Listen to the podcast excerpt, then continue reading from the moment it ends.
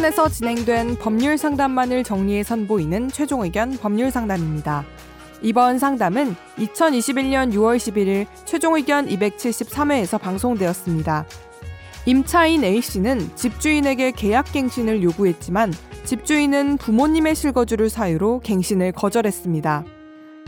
A씨가 이사한 지 6개월이 지난 후 집주인의 부모가 아닌 다른 사람이 실거주한다는 사실을 알게 되었는데요. 집주인의 갱신 거절 사유가 세입자를 내보내기 위한 거짓말이었다면 어떻게 대응해야 할까요? 또 집주인의 거짓말로 임차인의 정당한 갱신 요구권이 침해됐을 때 손해배상액은 얼마일까요? 오늘 최종 의견 법률 상담에서는 주택 임대차 보호법에 대해 자세히 상담해 드렸습니다. 최종 의견에 사연을 보내주세요. 법률 상담해 드립니다. Final 파이널 골뱅이 sbs.co.kr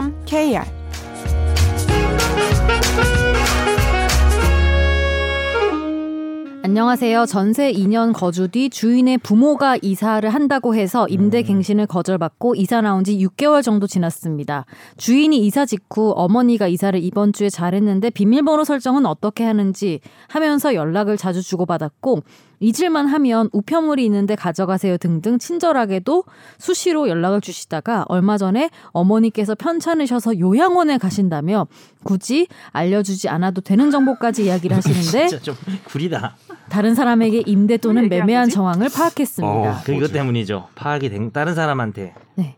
주인 거죠. 부모님 질병으로 인한 거주 여건 변경 등 딱 임대 갱신 요구권 예외 사정을 저에게 공개하고 다른 사람에게 넘긴 상황인데요. 음. 실제 요양원 가신 것까지 제가 확인하려면 신부름 센터라도 가지 않고는 불가능할 것 같은데 저는 어떤 절차로 제 권리를 확인할 수 있을까요? 진짜 요양원에 가셨는지 확인해달라고 말하기도 불편하고 그렇다고 너무 치밀해서 의심은 되는데 소송하려고 해도 증거가 있어야 될 텐데 적법한 절차로 갱신 요구권이 종료된 걸로 생각해야 할지 궁금합니다. 시간 내서 동사무소의 전입 세대 열람은 따로 해볼 예정입니다. 이거를 진짜 알아보기가 사실 딴 데로 이사를 갔는데 다시 음. 와서 진짜 사는지 확인해보고 막 이렇게 하는 게 쉽지 않, 않은데 그러니까 어떻게 해야 되는 방법이 거죠? 있나요? 일단 뭐 저희는 변호사니까 음. 정황상 음. 아무래도 이 여러 가지를 고려했을 때 저 주인 집주인이 뭔가 법 위반을 한 것 같아요. 음. 지금 확 확실한 건 모르죠. 원래 네, 소송이 네. 음, 음. 소송을 해봐야 했다가 뭐 무책임의 얘기인지 모르겠지만 증거를 잘 모으지 못하면 패소할 수도 있는 리스크를 음. 안고 원래 하는 건데 지금 사연 들어봤을 때는 충분히 어, 소송을 좀 해볼 만하지 않을까라는 생각이 들고요. 그럼 어떤 권리가 있는지를 먼저 좀 알려드린다면은 뭐 아시잖아요. 우리 뭐 우리 시간에도 다뤘지만 갱신 요구를 했을 때 거절할 수 있는 사유들 중에 하나가 음. 그 임대인 본인이나 직계 좀비 속이 실제 거주를 하는 음. 경우는 이제 거절을 할 수가 있는데 이게 이제 주택 임대차 보호법 6조의 3의 1항의 8호 사유예요. 거절할 수 있는 8호 사유인데 요걸 위반한 경우에 손해배상을 받는 게 규정이 잘 돼 있습니다. 그게 이제 그 같은 조 6항에 보면 이 손해배상액은 거절 당시 당사자 간에 손해배상 예정에 관한 합의가 이루어지지 않는 한 지금 뭐 특별히 얼마를 주겠다 이런 거를 합의한 적이 없기 때문에 음. 이세 가지 금액 중에 큰 금액을 받을 수 있어요. 보통 음. 이제 법에서 음. 이거 이거 이거 중에 가장 적은 금액 이런 경우가 많은데 이거는 약간 임대인의 잘못을 좀 크게 책임을 묻기 음. 위한 입법 취지인 것 같아요. 최근에 신설된 규정들인데 이게 좀 복잡해요. 일단 좀 읽어드릴게요. 제가 이걸 하나하나 설명하기에는 방송 어, 이 여러 가지 시간 관계상은 좀 어렵더라도 첫째 갱신 거절 당시의 월 차임, 음, 월 차임, 음, 음. 월세, 어, 월세. 근데 네. 이제 거기에다가 뭐 보증금이 있다면은 이제 보증금이랑 이렇게 보증금으로 월세로 이렇게 전환한 금액 같은 계산법이 있어요. 네 네. 그거에 3개월분. 음. 음, 그거를 그냥 손해배상금으로 받는 거예요. 뭐 음. 만약에 월 400이면 1,200만 원을 받을 수 있는 거죠. 음, 네. 두 번째, 그러니까 총 3개입니다. 3개 중에 제일 큰 거. 임대인이 제3자에게 임대를 해서 받은 그러한 차임, 그 차임. 그리고 갱신 거절 당시에 차임 간의 차액의 2년분에 해당하는 금액. 이게 좀뭐 복잡하죠?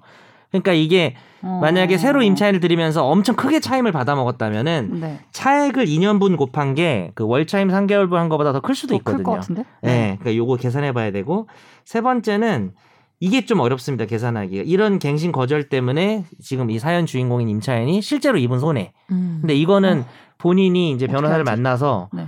어 내가 거기서 계속 살면 뭐 이 정도 경제적 위치였는데 아. 나와서 어떻게 딴 데를 고안을 이 정도 손해 차익이 생겼다 이런 것들을 뭐 여러 가지 자료로 자세하게 지금 설명하기는 좀 어렵지만 주장 네. 입증해서 어, 그래서 이 손해배상 소송을 하시면 되는 거죠.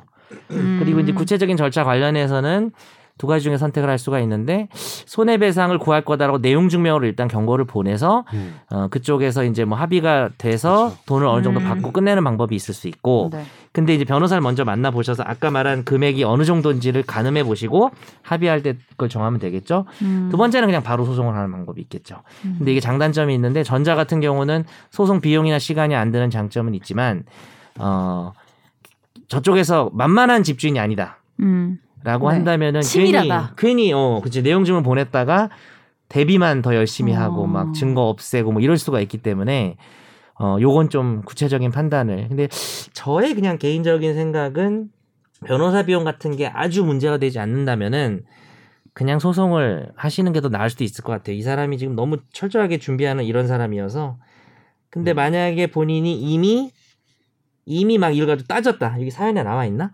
어, 그건 안 나와 있는 것 같은데 네, 집주인한테 뭐 막 따졌다 하면. 어차피 소송할 걸 예상한다면은 뭐 내용 증명 한번 보내서 합의를 유도해 보는 것도 괜찮을 수 음. 있겠죠. 음.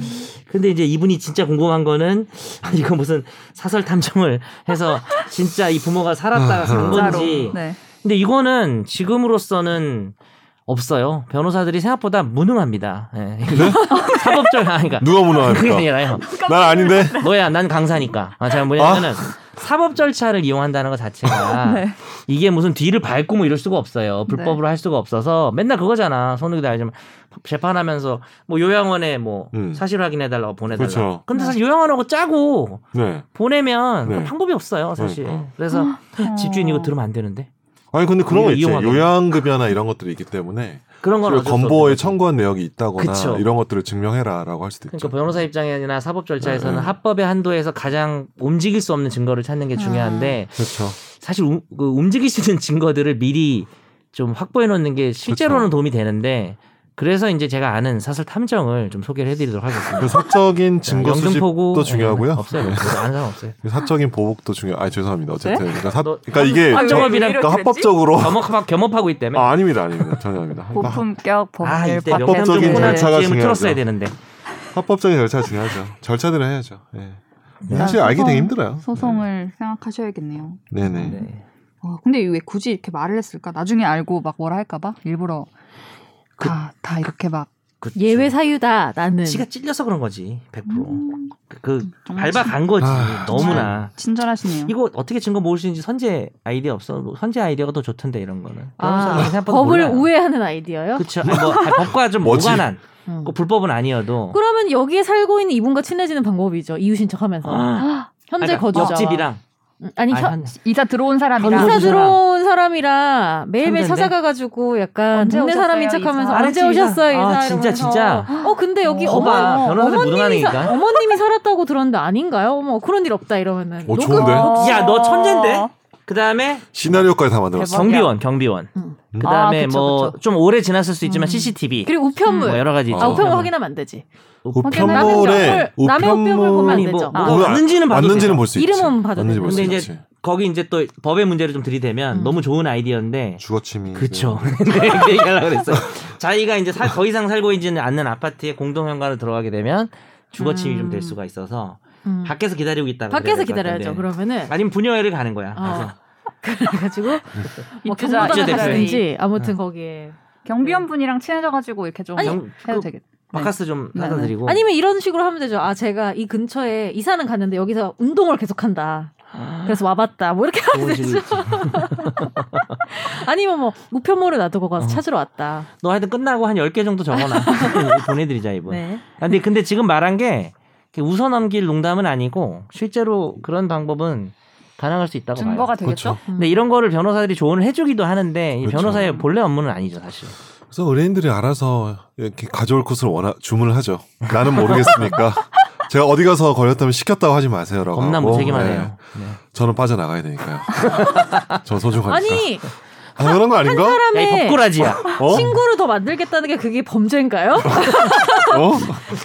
이 팍팍한 시대에 나 근처에 어, 그렇게 사는 현세입자와 전세입자끼리 친구를 하겠다는데 그것이 그렇게 그, 불법적인 그런 친구 관계는 들어본 적이 없는데. 사안일까라는. 친구가 되기 좀 쉽지 않는 관계군요. 예, 예. 왜냐면 또 알겠습니다. 이분도 다음에 당할 수도 있잖아요. 현 세입자도. 사람이면. 아 그런 그렇게 이렇게 해 가지고 네. 진짜 그냥 그냥 여쭤보신 것 같은데 이렇게 진지하게 되게 네. 제가 생각보다 감사합니다. 그렇습니다. 네.